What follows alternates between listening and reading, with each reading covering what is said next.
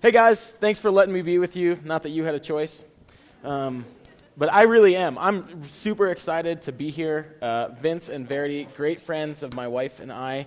I am from uh, Gilbert, not from there, but that's where we live. If you're not familiar, Gilbert is the place that you move to once you have three kids. So they actually won't let you in uh, until you have three. So we just we barely made it in, but uh, really excited here. And like Vince mentioned, we did. We used to work together. We worked at a ministry that I still pastor down at Redemption Gilbert called 710. It's a ministry to college students and young adults. So you can be excited about that. You're college students and young adults. Unless, uh, woo, man, guys, it's peaking. We're, get, we're getting there.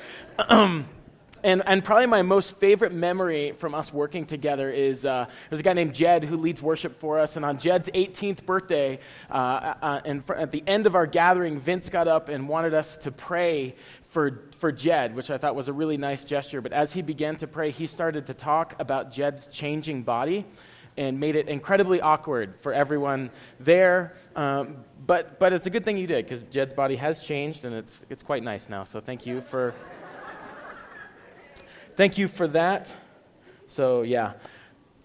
Let's, uh, let's open your Bible if you have one. Romans chapter 15. Romans chapter 15, if you've got it on the uh, analog or digital on your phone or iPad. And I believe we're going to put the text up on the screen for you. We are now.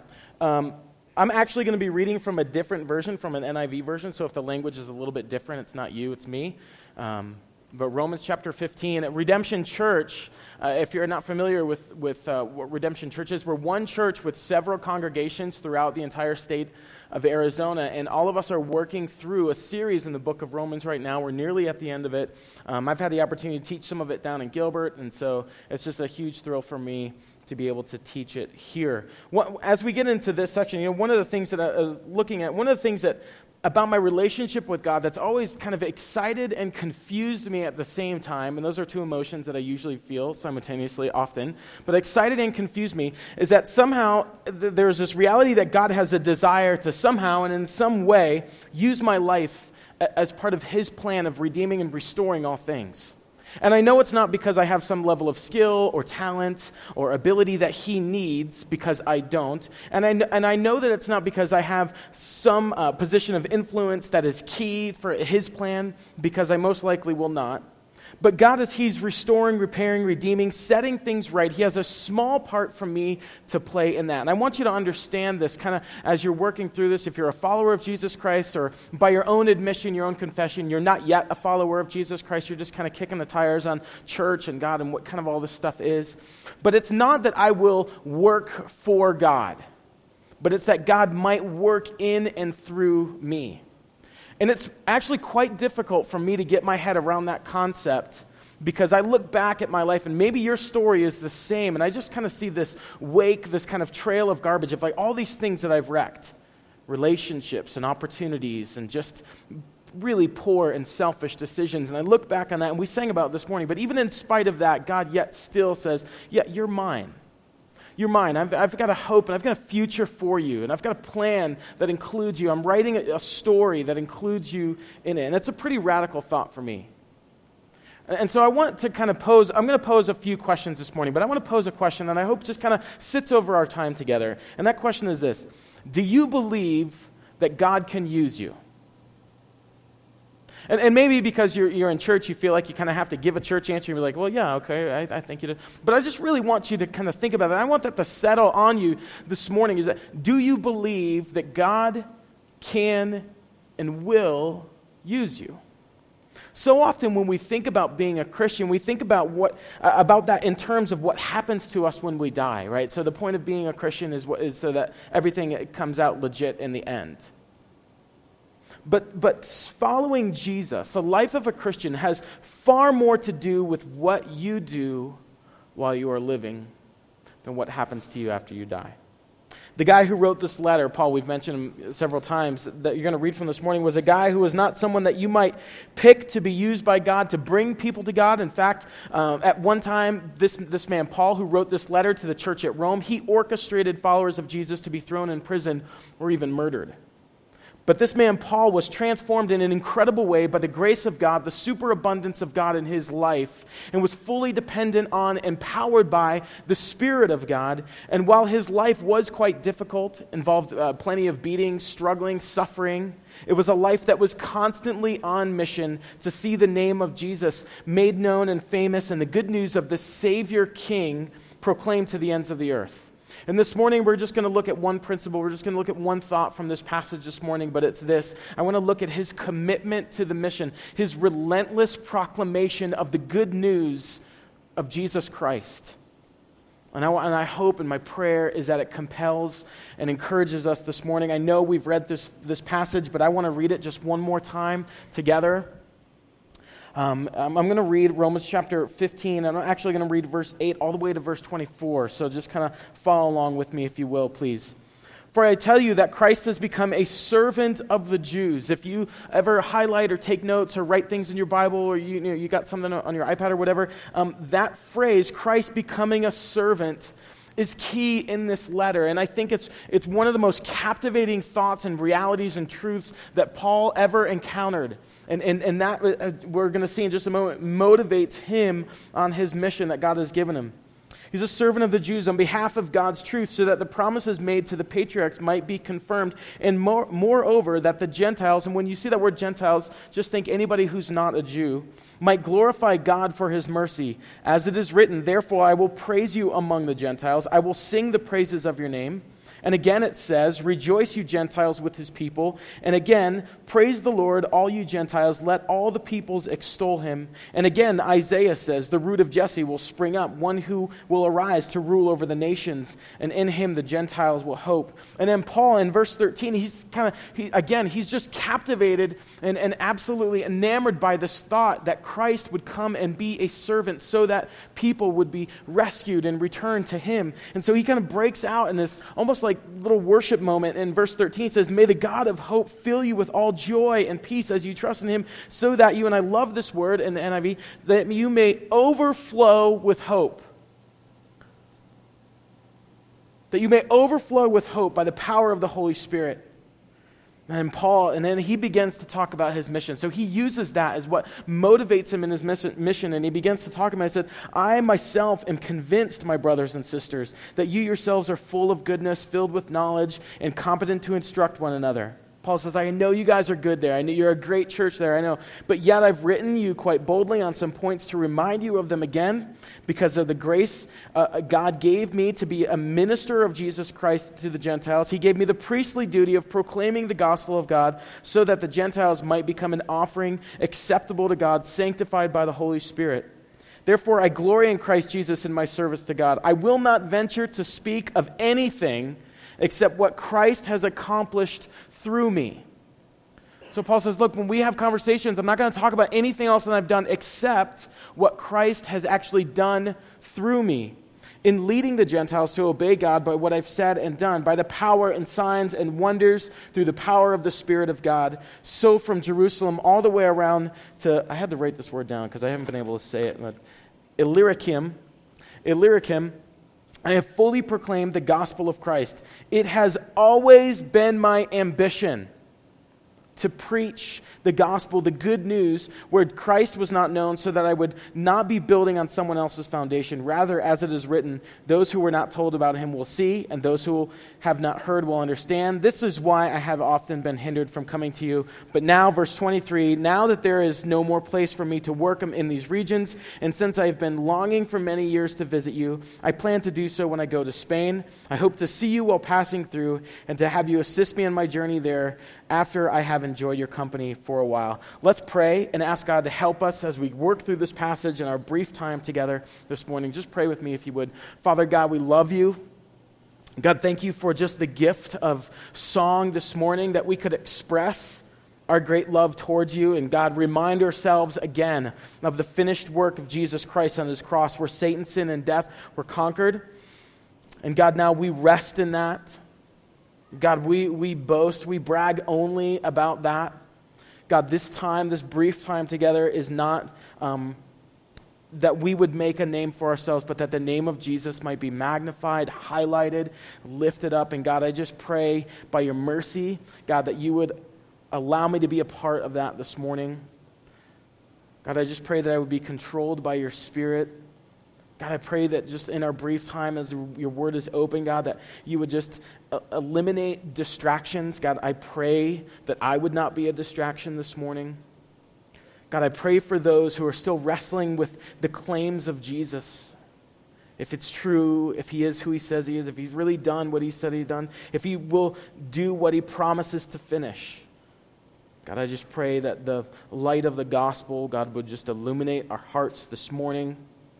God, I thank you for these people. I thank you for Vince and Verity and their incredible team and what you're doing in this city.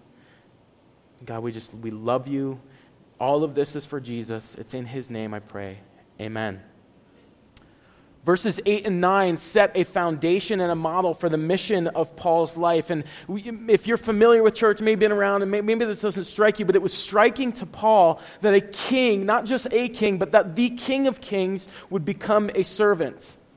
What Paul's saying there in verses 8 and 9, the Son of God became a Jewish servant to the Jewish people in order to confirm God's promises that he made to the Jewish patriarch Abraham. And, and that's been a great offense to the world. But since one of the promises made to Abraham was, uh, By you all the families of the earth shall be blessed, you find that in Genesis chapter 12, Paul goes on to say in verse 9 that the ultimate purpose of Christ's mission to the Jews was so that the Gentiles, and I want, when you hear Gentiles, just read nations, might glorify God for his mercy. If you want to do kind of a little bit of study on that word hope there, uh, Hebrews, Hebrews chapter 6, where, where, where Paul talks about we have this hope that's the anchor of our soul. And he's kind of leaning into that, and he's leaning into this amazing reality that the King of Kings came to serve so that people might have hope. And so Paul tries to show this, and, and, and through citing four proof texts from the Old Testament to prove that God's purpose is to be glorified among all peoples. He quotes uh, in, in verse 9, he quotes from Psalm 18 50, I will praise you among the Gentiles. In verse 10, he quotes Deuteronomy 32 43, Rejoice, O Gentiles, with his people. In verse 11, he quotes Psalm 117 1, Praise the Lord, all you Gentiles, and sing praises to him, all you peoples. And in verse 12, he quotes Isaiah 11 10, The root of Jesse will spring up, and one who will arise to rule over the nations, then Gentiles will hope in him. What Paul is trying to make very clear to this audience and to us this morning is this is that the mission of Jesus Christ was to reach the nations, all the peoples, for the glory of God. That's the mission of this church. That's the mission of the congregation that I serve at and attend. That's the mission of the of, of followers of Jesus. And what Paul's trying to tell the church here is that this wasn't just some Jewish phenomenon, but that God aims to be glorified for his mercy from all peoples. And that's why the Son, Jesus, ransomed men for, for God the Father. Nate talked about that actually today when we were, were leading. And that from every tribe and every tongue and every people and every nation. Revelation 5 9 tells us that. And so, as we start to kind of talk about this mission that Paul proclaims here in, in Romans chapter 15, we see that Jesus is ultimately the model for Paul's life as a missionary. And Paul says, Look, I'm simply just picking up where Jesus left off to the Jew first, but ultimately to the Gentile, so that people might glorify God for his great mercy. Paul was so gripped by this purpose of Christ that it was the absolute passion of his life. And, and, he was always focused on the unreached and the far off peoples and the nations and the dark places and the, and the hard to get to corners of the world. And you see that in this text in three places. One's in, in verse 20. He says, I make it my ambition to preach the gospel, not where Christ has already been named. Paul says, I want people who have no idea who Jesus is. I want to take this message there. And Paul's life was just dominated by this great ambition. And when you're reading this and when you lean into it a little bit, maybe it kind of poses you the question like, is your life consumed by an ambition from God?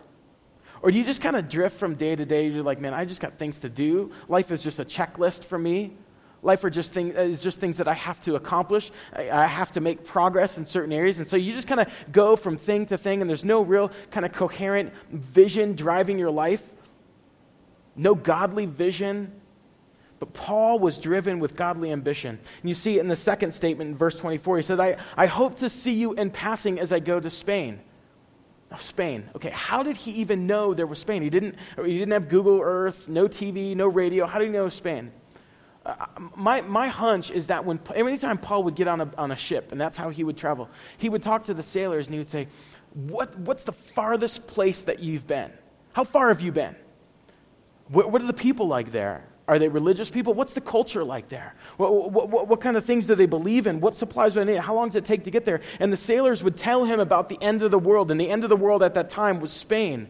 And his ambition was driving him towards the end of the earth so that people might know Jesus.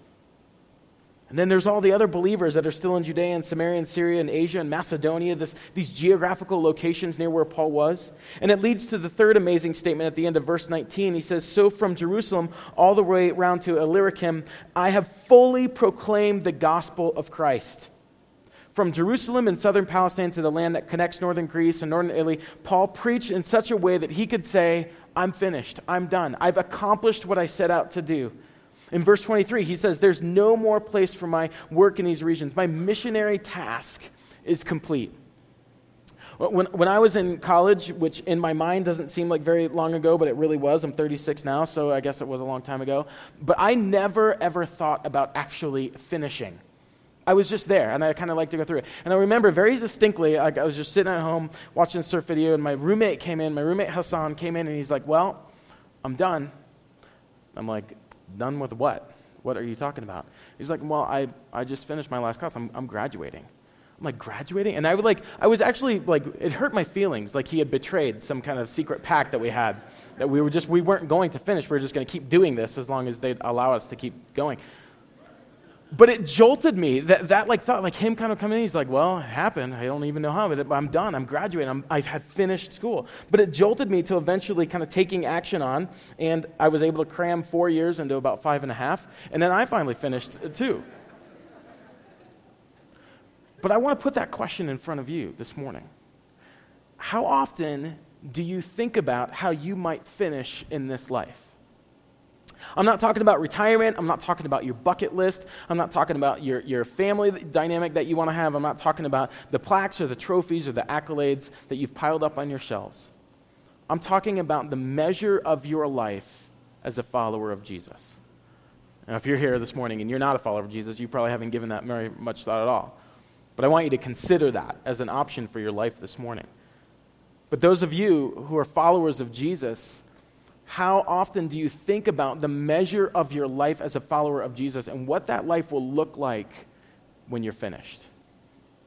A big part of what I try to do when I serve college students, and, and I, it's my most favorite people group young adults, college students, millennials, whatever you want to call it. At that age stage, is just my most favorite people group to work with, speak with, serve, love, disciple, care for but I, my, I, try to get them to think seriously about the life that God has, has given. One, one of my most favorite and influential books that I've ever read is a book called Don't Waste Your Life by a pastor named John Piper.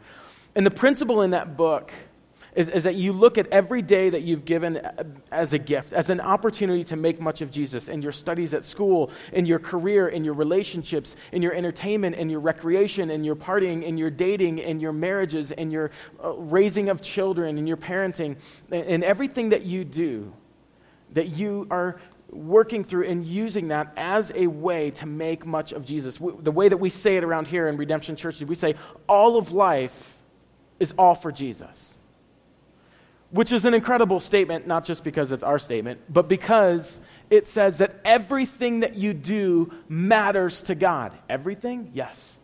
Everything. Everything that you do matters to God. He cares about it all. He cares about everything that you do. I, I want to give you three questions this morning to have you consider as you look in your life. Turn uh, over to Acts chapter 20 if you have about Acts chapter 20. It's just to the left. I don't think we're going to have it on the screen. Totally my fault. Acts chapter 20, and I want to just give you three questions this morning um, as you look at your life. We'll be in Acts chapter 20. We'll start in verse 17. And again, this is, this is uh, written here. We're going to read a letter that was written by Paul. Um, he started a church, just like kind of Vince and his team have started this church, at a place called Ephesus. And um, he was there for three years, and kind of towards the end of Paul's ministry, he gives kind of a farewell address to the Ephesian elders at that church.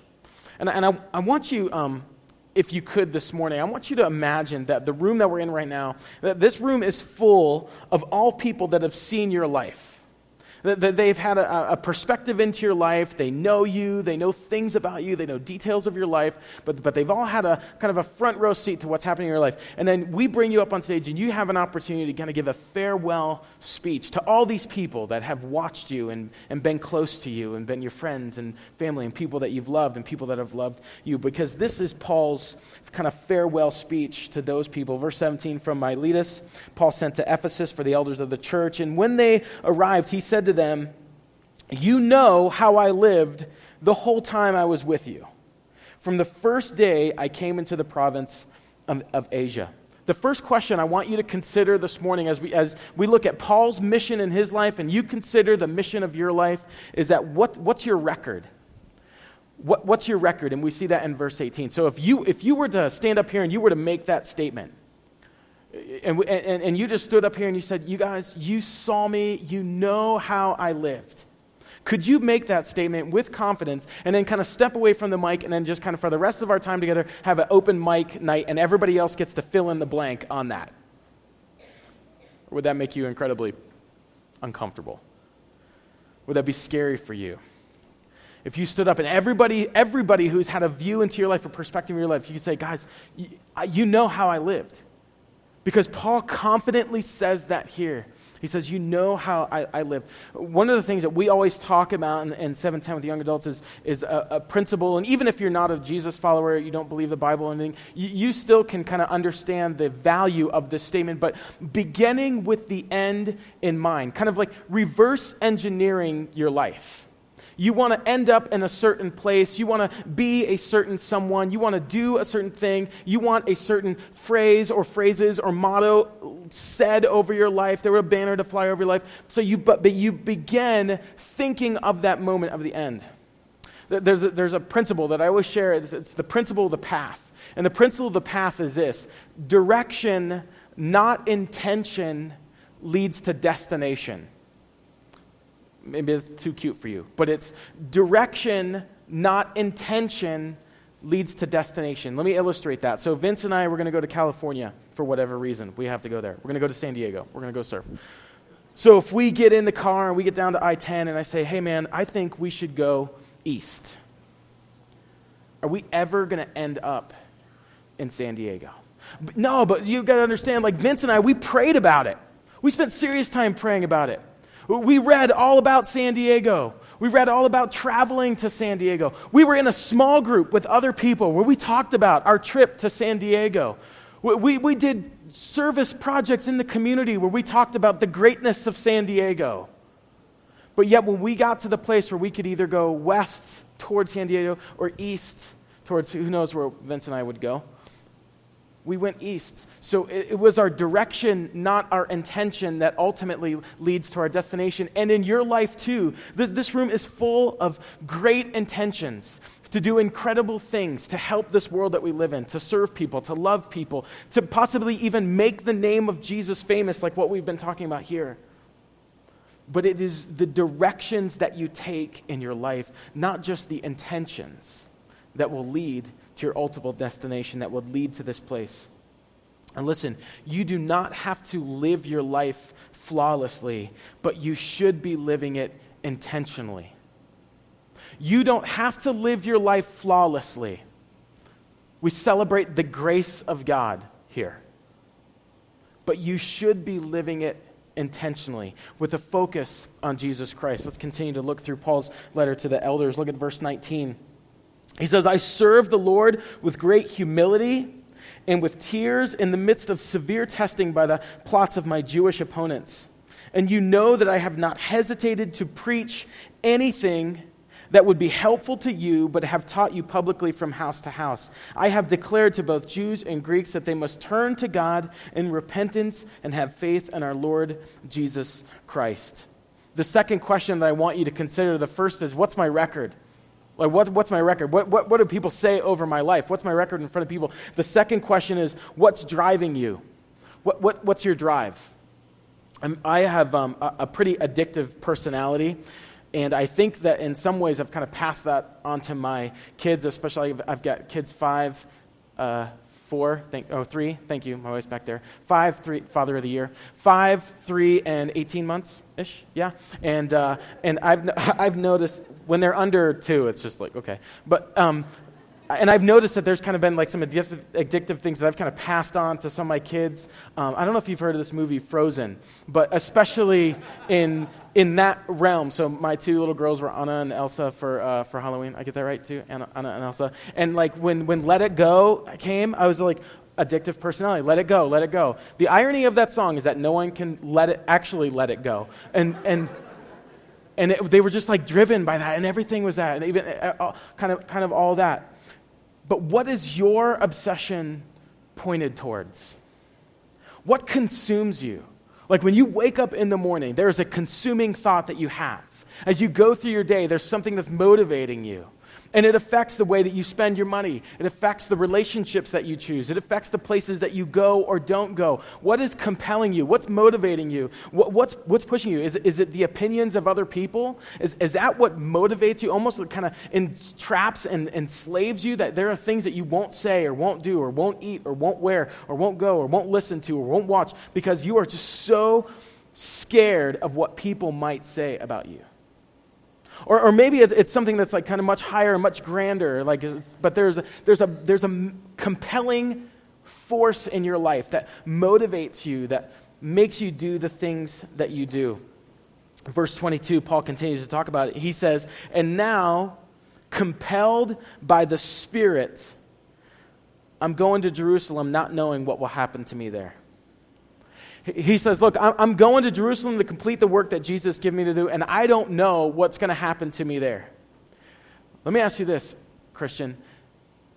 Do you trust God to walk in the places under that scenario? When Paul says, I'm compelled by the Spirit, what he's saying is, I am so in tune to who God is and what he wants that it doesn't matter where I go and it doesn't matter what's going to happen to me. I'm just going to follow the call of God on my life. I'm just going to follow the direction that God has laid out for me. In your own life, in your own particular scenario, do you trust God to walk into those places where you don't know what's going to happen? Verse 23, he says, I only know that in every city the Holy Spirit warns me that prison and hardships are facing me. So Paul says, Look, I'm just, I'm compelled by the Spirit of God. I'm in tune to what God says over my life. And I don't know, I don't know what I'm going to face there. I don't know if they're going to like me. I don't know if they're, if they're, if they're not going to like me. I don't know if, if, if there's going to be a place for me to stay, if there's going to be anything for me to eat. I, I don't know. I don't know any of those things. And, and then he says, uh, interestingly enough, he's like, Actually, the one thing I do know is that there's going to be hardships in prison. A significant life has a singular focus on an eternal purpose. Paul says, I'm going to do what God tells me to do, I'm going to go where God tells me to go. Uh, the screensaver on my computer says that the great use of life is to spend it on something that will outlast it. And so, as you consider your life, are you investing in, in what will outlast your life? The scripture says that what we have is a, it's a vapor. It's here and then it's gone. And, and, and I had a professor when I was in Bible college, and, and, and this is what he said. He said, The two things that last forever souls of men and the Word of God. Now, I just got done telling you that everything that you do matters to God. So I just want you to think, well, man, if I'm not like a missionary or pastor or like a K Love DJ, I guess what I do doesn't matter, right? Please don't be a K Love DJ. But, um, but in what, and we're going to talk about this in just a second, but in whatever God calls you to do, let the Word of God drive it and, and be concerned, be overly concerned, and absolutely captured with the thought that there are people around you that do not know the love of Jesus, that have not experienced his redemptive power and the redemptive story of what he's done and what, he, what he's doing. Paul says, I'm, I'm driven by that. Paul was driven by listening to the Spirit of God. And, and, we see that actually twice in the book of Acts because there were times where people, people loved Paul. They, they told him, look, don't go. Don't go to these places. Don't go to Jerusalem. Don't go to Jerusalem because when you get there, they're going to kill you. And in the next chapter over, in, in verse 4, it was kind of actually one of those times we sought out the disciples there and stayed with them seven days. And through the Spirit, they urged Paul not to go to Jerusalem and said, Look, don't go. Don't go there. We know what's going to happen to you. It's going to be all bad for you. Don't go there. But God was showing Paul, Listen, listen to my voice. I know that there's the voice of other people in your life, but let my voice be the loudest voice in your life. And, and in verse 10 and, and through 13, and after, in chapter 21 of Acts, after we had been there a number of days, a prophet named Agabus came down from Judea, and coming over to us, he took Paul's belt, it's a pretty gutsy move, tied his own hand and feet with it, and said, The Holy Spirit says, In this way, the Jewish leaders in Jerusalem will bind the owner of this belt and will hand him over to the Gentiles. And when we heard this, we and the people there pleaded with Paul not to go up to Jerusalem. But then in verse 13, this is an incredible verse in chapter 21 of Acts, Paul answered, Why are you weeping and breaking my heart? Paul says, You know that I love you. Why are you doing this to me? I, I, have no choice but to listen to what God tells me to do. And here you are, you're weeping, you've taken off my belt. That's weird. You're tying yourself up, you're crying, you're breaking my heart. He says, I am ready not only to be bound, I'm not only ready to be tied up, but also to die in Jerusalem for the name of the Lord Jesus. And in verse 14, he, they said, Look, he, he, he's not going to be dissuaded. We gave up and we said, Okay, the Lord's will be done in your life. Paul was so in tune to the Spirit of God that he would, be, he would obey God no matter what. And if you want your life to count, if you, if you want at the end of, of your life uh, something that reflects beautifully who Jesus is and what he has done, live a life that is driven and compelled by the Spirit of God. I think the question that I get the most often from college students, young adults, is what do I do with my life? What do I do with my life? What's the will of God in my life? Here's the will of God in your life. See, aren't you glad you came today? Whatever you do, God's will for your life is whatever you do. The next step that God is laying out for you, the scripture says that whatever your hand finds to do, do it heartily unto the Lord. Do it with everything that you have so as to glorify God obey God's yes in, in, in, your life. If you're trying to figure out, okay, what's the will of God in my life? What's the will of my God? And you're thinking kind of down the line, full, like long term, whatever. I, just want to kind of challenge you and encourage you. Start with what's in front of you. And not just what's in front of you, but also start with who's in front of you. My, my wife, uh, she's a stay at home mom. We have three beautiful little kids. We live in Gilbert, safest city and most boring city in the United States of America and, and, and we are um, we're, we're surrounded by people who look like they have it all together, but they're far from Christ.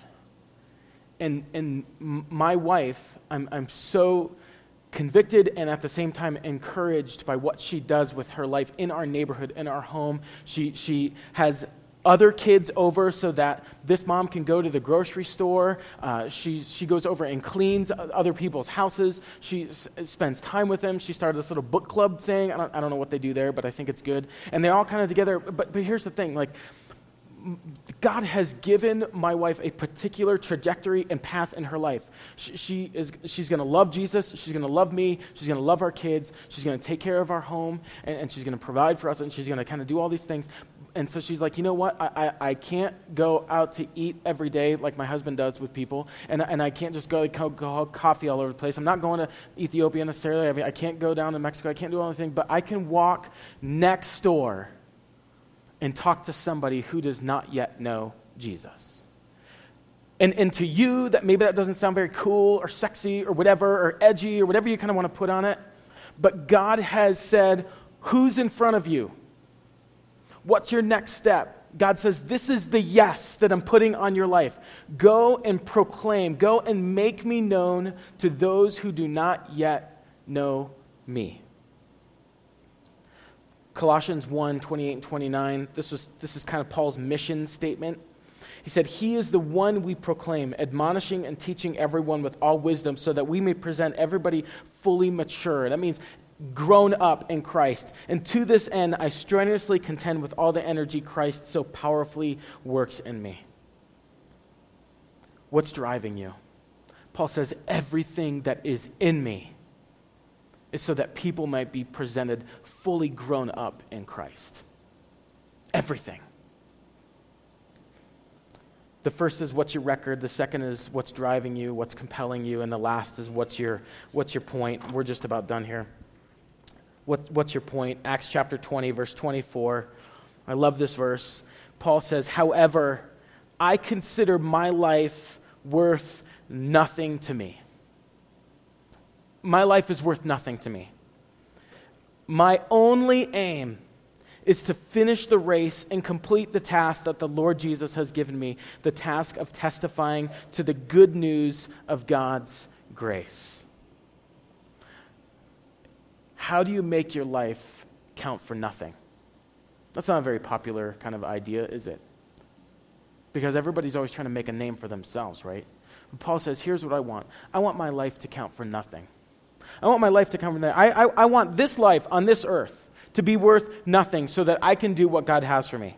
So that I can do the task that God has specifically for me. Just think about your, your life this morning. Like, what are you doing and what will it matter one day? I, I never, I never gave that a, a, thought when, when I was in, in college, in, in, in post college either. I, I never gave that a thought. Whatever you have in your life or you do with your life is a means to an end, and the end is the good news of who Jesus is and what he has done, he, what he is doing now, and what he will complete. Again, what should you do with your life? Whatever God has given, whatever God puts in front of you, you do it to make him known in humility and joy. And, and it doesn't mean that your career or that your family, it doesn't mean that those things aren't important because they're very important. It means our lives are more about showing the world what it looks like to honor Jesus in our careers, what it looks like to, to honor Jesus as a nurse, as a teacher, as a, uh, in, in real estate, as a banker, as a CPA, as a doctor, as a, as a stay at home mom. What does it mean to honor Jesus with that? And what does it look like when Jesus runs our families? What does it look like when Jesus sits on the HOA board? HOA is this homeowners association thing. So your parents got it. Don't just whatever. Back to, back to Romans 18, back to Romans chapter 15. we we are going to finish.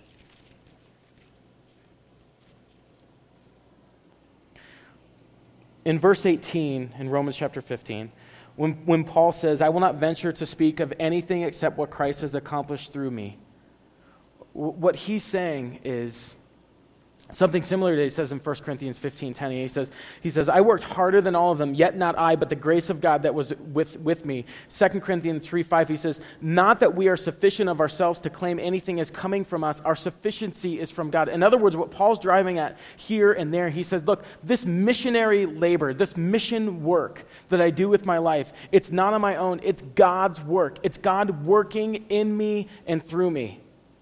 And he says, Look, this life, this missionary life that I have, it's a supernatural gift from God.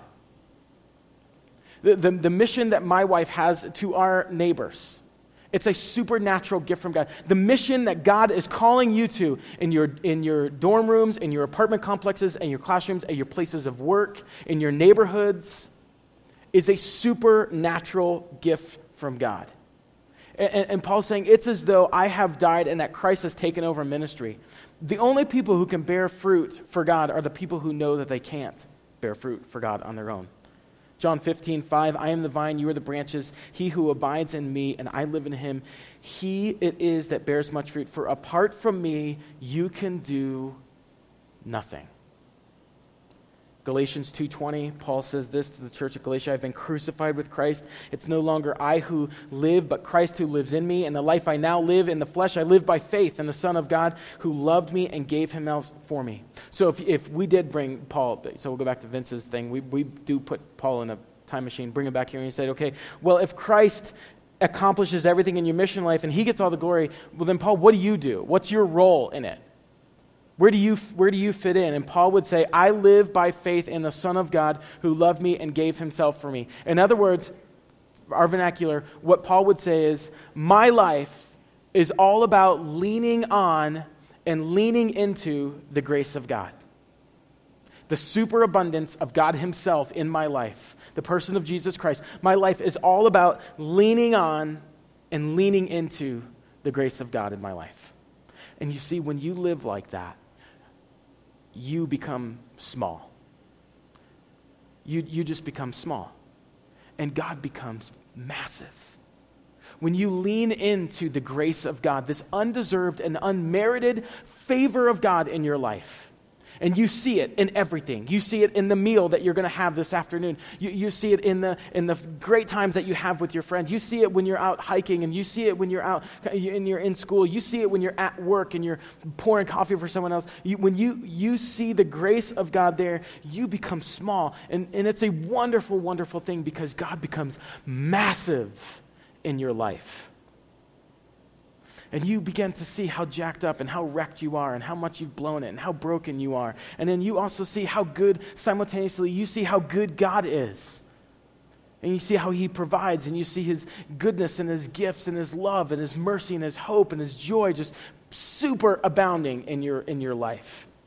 And, and, and your love for him grows in you, and, and, and your love for others begins to grow.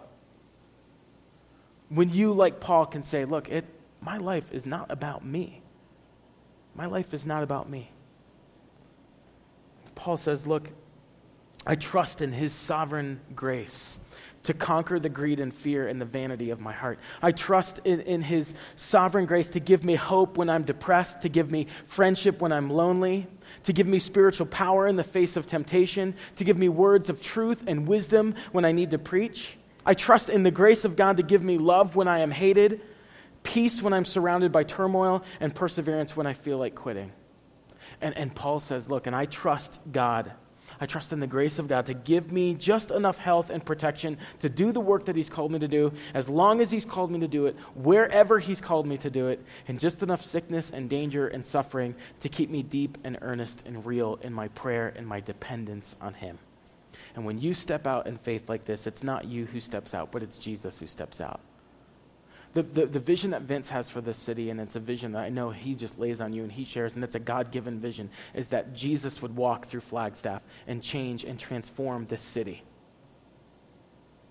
And so that college students and young adults and even older adults would not just kind of constantly live with the regrets of the morning after, but would give their lives to making the name of Jesus known and celebrating his incredible and massive love for rebellious sinners.